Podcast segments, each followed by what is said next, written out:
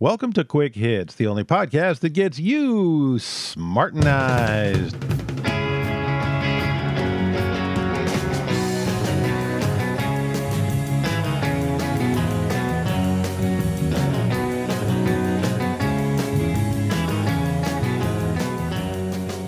Today's episode Dare Dave's Absolutely Realistic Education.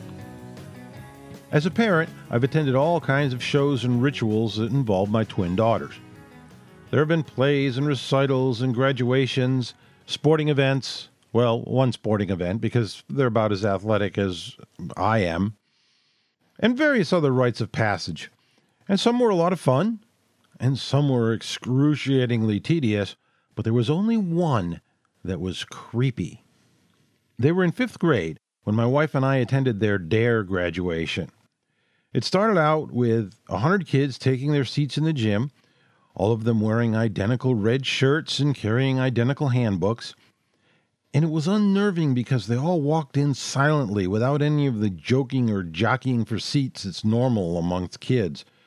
The cops and faculty made speeches and spewed some indoctrination while the kids sang in unison and chanted replies on cue.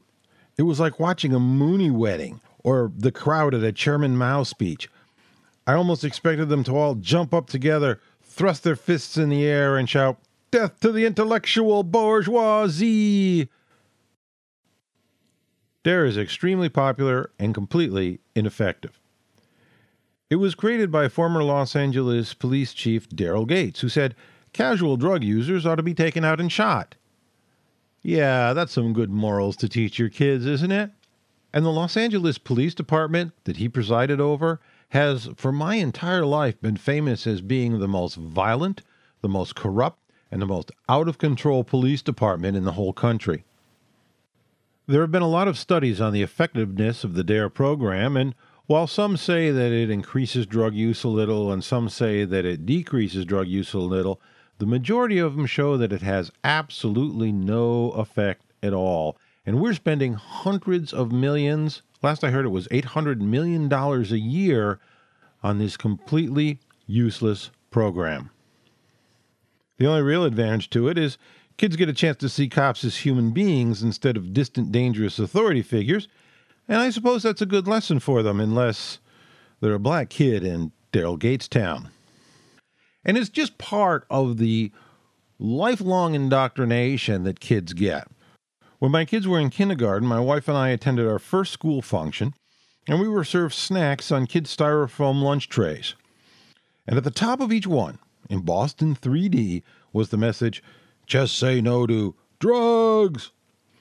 The word drugs was in all caps and big and bold and larger than anything else on the tray. So every time a five year old looked at their food, drugs was burned a little bit deeper into their impressionable minds. I'm sure someone thought that was a really brilliant idea. Dare wasn't around when I was in school, but we still had our share of anti drug indoctrination. I remember the moment that the teachers lost all credibility on the subject. It was in eighth grade, and we were shown a film of a kid smoking a joint. He took two hits, then he glanced in the mirror and was terrified at a hideous monster looking back at him. Everybody laughed. The straightest kid in the class, who was, no kidding, me at the time, knew that was bullshit. And from that point on, any and all information that they supplied had no credibility whatsoever. When they said, shooting heroin into your veins is a bad idea, the first thing you thought of was, yeah, but these are the same people that showed me monsters in the mirror for a kid that takes two hits on a joint. The following year, our health teacher warned us that if we smelled pot at a party, we should leave immediately and he had these little tablets to burn that were supposed to smell like marijuana so we would know what it smelled like and could make a hasty exit. They were small pills, and he tried to burn some of them in a plate, and that didn't work. So he tried holding them, and he was just burning his fingers. Nothing was working until a few kids solved the problem for him. They came to the front of the class and they handed him an assortment of roach clips. Several years later, the famous This Is Your Brain on Drugs commercial hit the airwaves. And it always aired late at night. when the target audience had already imbibed, they were already pretty baked. The ad would start and say, This is your brain, and show you an egg. And then crack it into a hot frying pan where it would sizzle and turn into a tasty looking breakfast and say, This is your brain on drugs. Any questions? Yeah. And the question was, Want to go to Denny's? The only thing that ad accomplished was putting more hungry stoners on the road. I saw the foggiest minds of my generation destroyed by munchies, starving, hysterical, and Grateful Dead tie dyes, driving themselves through the Negro streets at dawn looking for a plate of eggs, angel headed hippies burning for the ancient heavenly connection to the starry dynamo and the machinery of the night, and moons over my hammy with a side of orange juice. Sorry, Allen. I think the most important thing missing from DARE and from every other anti drug education program is the answer to the question why would anybody ever do drugs? They either ignore it or they lie about it. So the only way that kids can find out is to actually try drugs themselves. And once they do, again, the people that have been giving them all this information lose any credibility that they might have had. The real answer is people do drugs because it makes them feel great. With that in mind, I initiated my own anti drug program with my kids. I call it Dave's Absolutely Realistic Education. And here's what I taught them people take drugs because it makes them feel great. Some people get caught or dead or otherwise in trouble the first time they do it, but most people don't. They feel great and nothing horrible happens to them. So the next time they want to feel great, they do drugs again. And once again, it works. They feel great. And once again, nothing bad seems to happen to them. And pretty soon, they get the idea that they can keep doing this without any risk. And a lot of people who do this get lazy very quickly. Think about it everything else that you do to feel good requires some effort, and some even require hard work. It's a whole lot easier to get high. And eventually, and it doesn't take too long, Getting high becomes the only way left to feel great. And folks that fall into that trap, before they know it, they've left behind all their old friends. They're not doing anything worthwhile, and the drug becomes the center of their existence, their whole reason for living. And that's when the really nasty garbage starts. Now, when I tried this education program with my kids, I was hoping, of course, that they'd never try an illegal drug. I'm a parent. I don't want anything bad to ever happen to them. I hope they never get drunk or fall in love with an asshole or would get a bad job review or a nasty boss or a traffic ticket or a tooth cavity or a painful hangnail. But that's not the real world, and that's not what's going to happen. My idea was it's up to me to help prepare them for the lousy stuff that's inevitable. It's going to happen. And I wanted to be sure that if they did take a hit on that joint and they did feel great without seeing monsters in their mirror, then what I taught them would still ring true. And maybe it would be enough to keep them from allowing it to become the center of their lives. And I can tell you, it's been 100% effective. My daughters are young adults now, recently graduated from college and are living back at home. And I can say with absolute certainty that no time did drugs or alcohol become the central, most important part of their lives. They're healthy, happy adults. Now, I know a little bit about statistics, and if you've been listening to this program for any length of time, you do too. And you know that a sample size of two is pretty meaningless statistically. But I'll tell you what, in this totally uncontrolled study, I am really happy with the results. And if you've got younger kids, I recommend be honest with them. Tell them the truth. Don't risk your credibility by lying to them. And maybe you can give them an absolutely realistic education about this instead of propaganda that they're going to see right through and may do more harm than good. Oh, and by the way, when you're talking to a DARE cop, don't make any jokes about the program. They won't think drugs are really expensive is amusing, and they won't smile if you say drugs are really excellent. Don't ask me how I know this, just trust me on this one. And that's it for this episode of Quick Hits. If you've learned a little something, if you've changed your mind, or even if you can simply see a different point of view without necessarily agreeing with it, congratulations. You've been smartenized.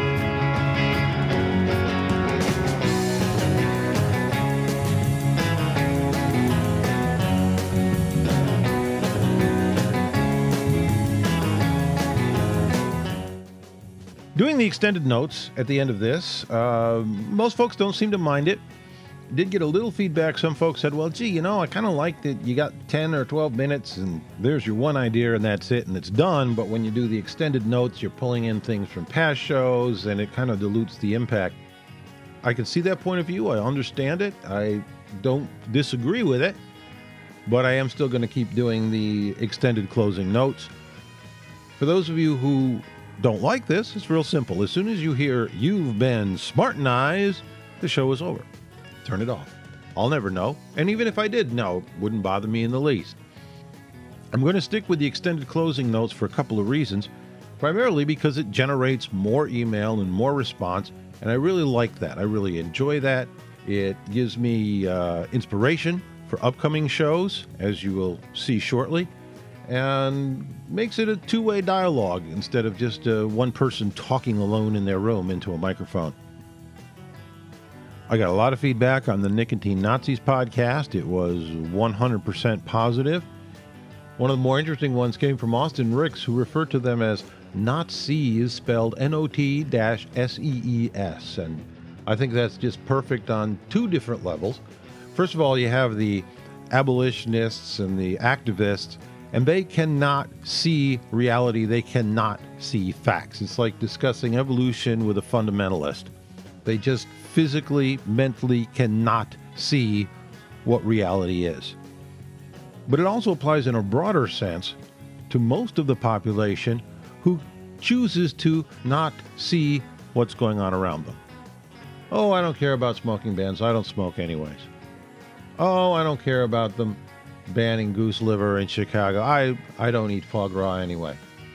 Oh, it doesn't matter to me that they're banning trans fats. They're not good for you, anyways. They just choose to not see how more and more and more and more and more and more of their decisions are being taken away from them by bureaucrats and busybodies. Lee Thompson writes in with a list of a lot of the shows that he liked and why he liked them.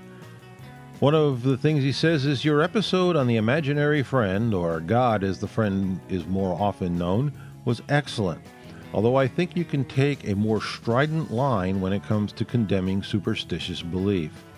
The point that you don't want to provoke arguments with religious people just for the sake of it is totally reasonable, but your show is a good way of avoiding a one to one row while making some good points. Hey, I'm not one to back away from a one to one row. I I'm an aggressive person. I like to get in there and have a good, healthy argument, especially if it doesn't become uh, too heated and unfriendly. I just don't seek them out. And I'm not looking to convert anyone. I think it's pretty hard to do. It can be done. I mean, I grew up in a fundy cult that taught us how to convert people. But I think it's better to just kind of wait for your opportunities. And it's a subject that I don't bring up. If somebody else brings it up, I'm right in there, believe me, mixing it up with them. But it's not something that I initiate. He continues The most subtle poster I've ever seen, which points to the harm done by the persistence of such medieval beliefs, is that of the Manhattan skyline with the famous words by John Lennon paraphrased as Imagine there's no religion. This poster of the skyline still had the Twin Towers in place.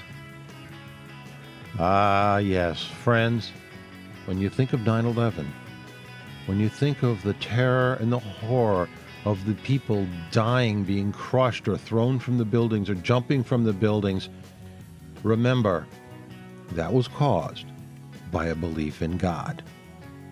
Never forget that. He goes on to challenge me to do a show on global warming. Well, Lee, I'm going to take you up on that challenge. In fact, I'll call the challenge and I'm going to raise it one more. I'm going to do Not just one, but two shows on global warming. I've been putting it off, and you'll find out why in the upcoming shows. But I want to do two of them. And the first one is going to be about the credibility of Al Gore, and the second one will be about global warming. Is it real? Is it really happening? And if it is, are we really responsible for it?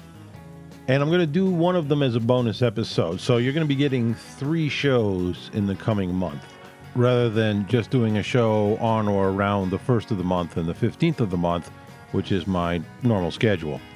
The intro and background music is by the Aquamarines. It's called My Wonderful Shadow. I got an email from them saying that there's been some changes in the lineup of the band, but they're still in business, and you can still go to the aquamarines.com and buy their CD and listen to this entire piece of music without me yammering over it.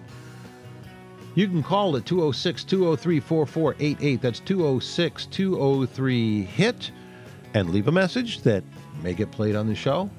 You can also write to me. The address is hitman at davehit.com, and you can get the correct spelling of that in the MP3 tags of this file. Or you can go to davehit.com, where you'll find it on just about every page. As always, never forget that the Quick Hits podcast is nothing more than a journal of one man's opinion, and therefore should not be taken too seriously.